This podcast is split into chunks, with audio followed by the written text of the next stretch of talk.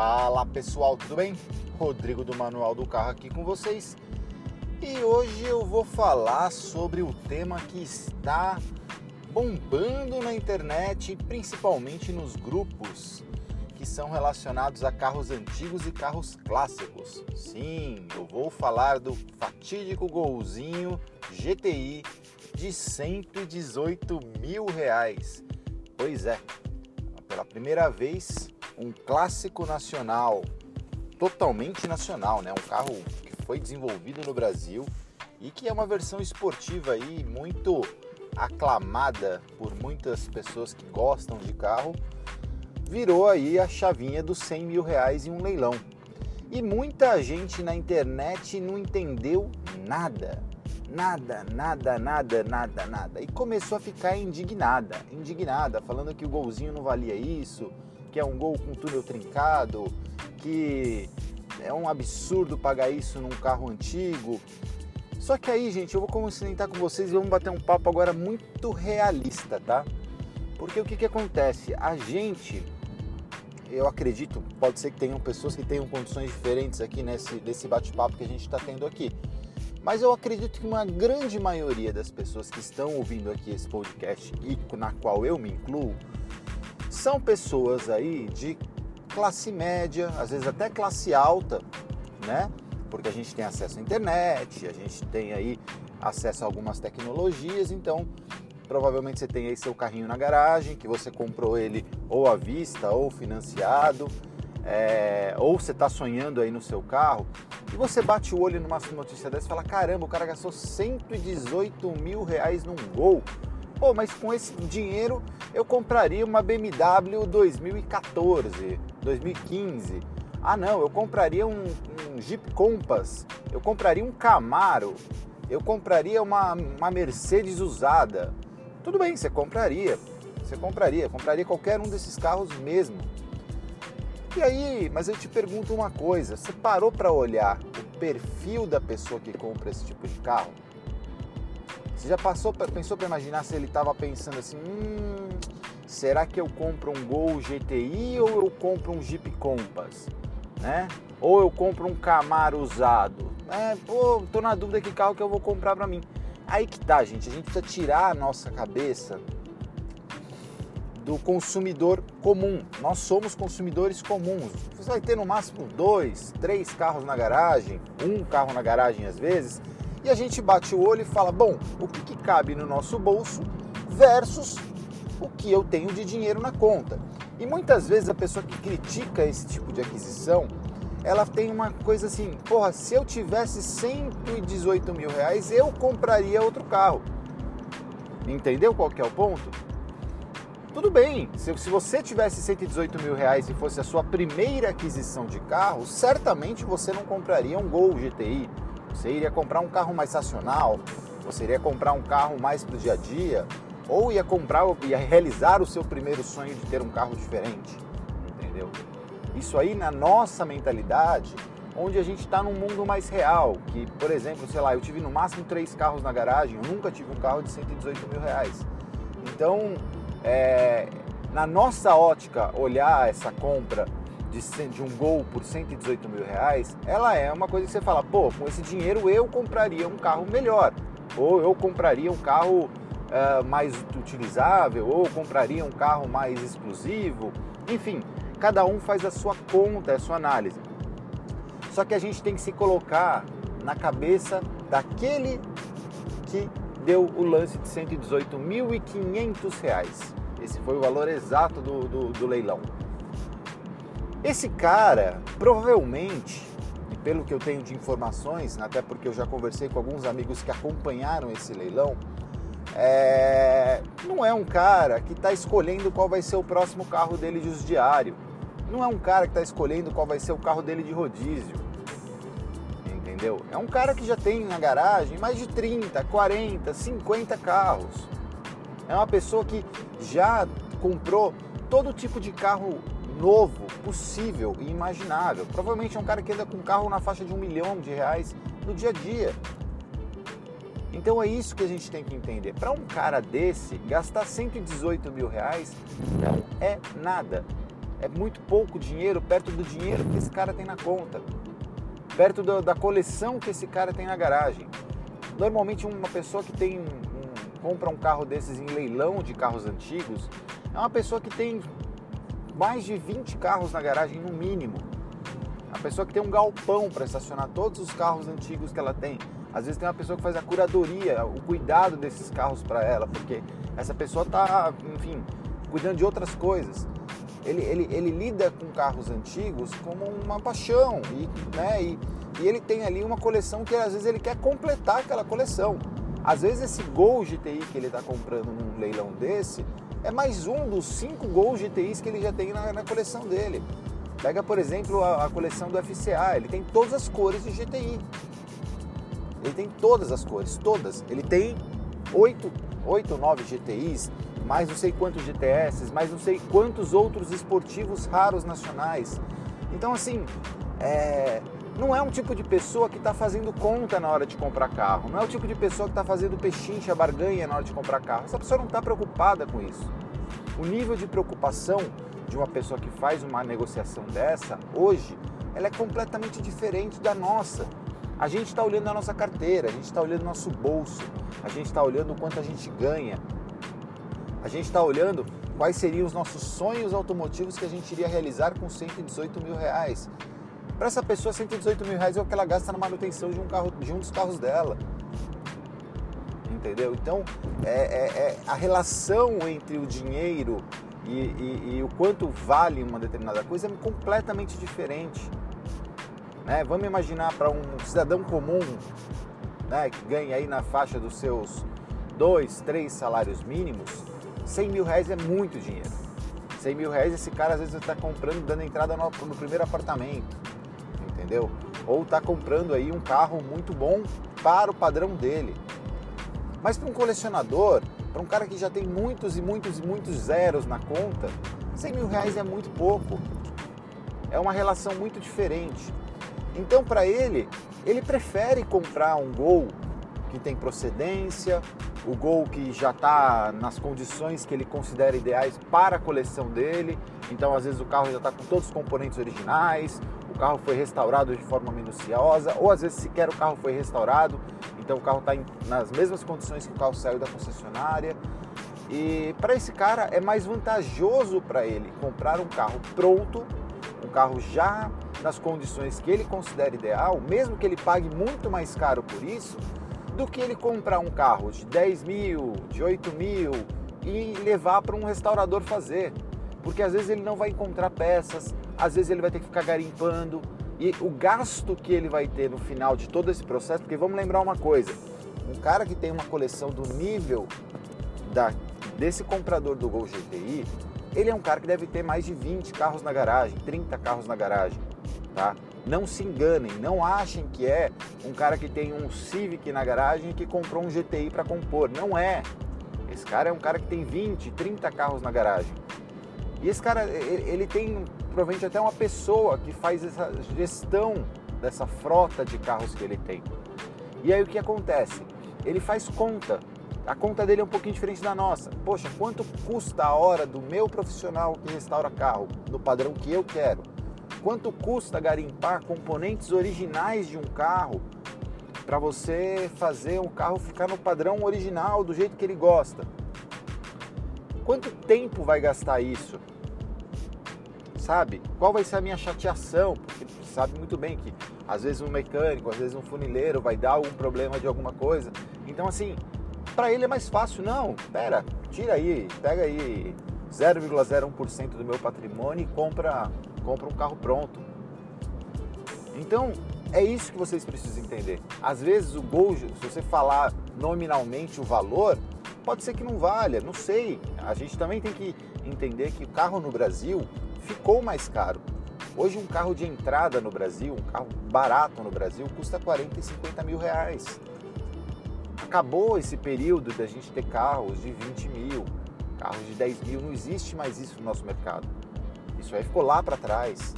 Né? Hoje um carro médio custa 100 mil reais. Então, gente, a gente precisa parar e analisar também o nosso mercado. O mercado automotivo mudou. E esses carros estão ficando mais raros. já são os neocolecionáveis, já são carros que, que começam a ganhar aí valor de mercado, né? Você começa a analisar, por exemplo, uma Brasília, que era um carro que antigamente não valia nada. Hoje já tem um certo valor de mercado, já é um carro que inclusive está sendo exportado para outros países. A Kombi, a Kombi subiu de valor demais. Hoje uma Kombi Corujinha, é, você vai vender ela dentro do Brasil na faixa de 100 a 150, de 50 a 100 mil reais. E fora do Brasil você vende até por 200 mil reais. Então assim, é, a gente precisa parar também de analisar esse tipo de transação sobre a nossa ótica. Pode ser que você que está assistindo aí tenha seus 25 carros na garagem e esteja entendendo completamente o que eu estou falando. E talvez você aí que esteja, às vezes até com esses 100 mil reais na, na mão para comprar o seu, o seu carro, deve estar tá falando, não, mas com esse dinheiro eu compro tal carro, com esse dinheiro eu compro tal carro. Tudo bem, só que você tem que entender que a pessoa que comprou esse GTI já deve ter tido todos esses carros que você está imaginando. Para ela não, não é a questão. Para ela é mais fácil ela comprar um carro que esteja íntegro, que esteja pronto e que seja às vezes do jeito que ela queria. Entendeu? Ou que tenha um nível de raridade que a gente ainda não consegue imaginar. Às vezes é uma questão de uma série que veio de um ano, às vezes é um carro que tem ali um equipamento exclusivo. O que eu falo para vocês é o seguinte: sonho, ele depende, o preço de um sonho depende do quanto você tem na conta. É, tem pessoas que falam que esse carro é caro, mas gastam 50, 60 mil reais para fazer uma preparação de um carro que vai andar na arrancada. Entendeu? Tem gente que, que faz gastos com outras coisas que proporcionalmente em relação ao que você ganha não faz sentido. Mas é que o número 100 mil é um número muito forte, é um número que chama atenção, é um número que a gente bate o olho e fala uau, é um número grande. Então a gente precisa ter, ter na cabeça uma coisa, gente tudo depende. Tudo depende. Gastar 20 mil reais em um carro que custa 10 custa, é muito? Pode ser. Gastar 20 mil reais em um carro que custa 500 é muito? Depende. Entendeu? Se você tem 50 milhões na sua conta, gastar 100 mil reais para comprar um carro clássico é muito? Não. Se você tem 100 mil reais na conta, você gastar 100 mil reais para comprar um carro clássico é muito? É. Essa é a conta. Essa é a história. Tudo depende de quanto você tem no bolso. E aí eu entro num outro ponto, né? Que as pessoas também não, não entendem muito bem que qual que é a diferença de um carro reformado para um carro restaurado ou para um carro que nunca foi restaurado. E isso muda muito o preço de um carro, porque deve ter pessoa que está tá, tá escutando agora o podcast e tá falando assim, pô, mas eu tenho um GTI. Meu GTI, ó, mandei ali pro meu amigo da esquina ali, o cara deu uma pintura completa, meu, comprei todos os frisos novos no Mercado Livre, pô, meu carro vale 100 mil reais? Não. Ah, mas como assim? Não, não vale. Não vale. Você vai me desculpar sinceridade, mas não vale. Por quê? Porque uma restauração é diferente de uma reforma. Uma reforma você não vai fazer, vai, vai desmontar parcialmente o carro, vai tirar ali, vai fazer um trabalho cosmético, vai fazer uma pintura que às vezes não está respeitando ali o padrão da pintura original. É, por mais bem feita que a pintura fique, tá? Mas você às vezes você vai tirar algumas originalidades do carro. Aí você vai comprar um friso paralelo que não encaixa igual ao original, que não tem o selinho do, do, do original. Você vai colocar uma lanterna paralela. Você não vai estar tá usando o pneu da época. É, tem uma série de fatores quando uma pessoa faz uma restauração, é você trazer o carro de volta às condições originais de fábrica. Então isso é muito mais do que uma reforma. Você vai utilizar os mesmos equipamentos, as mesmas tintas, as mesmas técnicas que foram feitas naquele carro quando aquele carro saiu de fábrica. Isso é restaurar um carro. Isso custa muito caro. A gente vai fazer uma, uma restauração num carro é, você precisa ter todo um conhecimento histórico sobre aquele carro para você saber fazer a coisa de forma correta, porque senão vira reforma.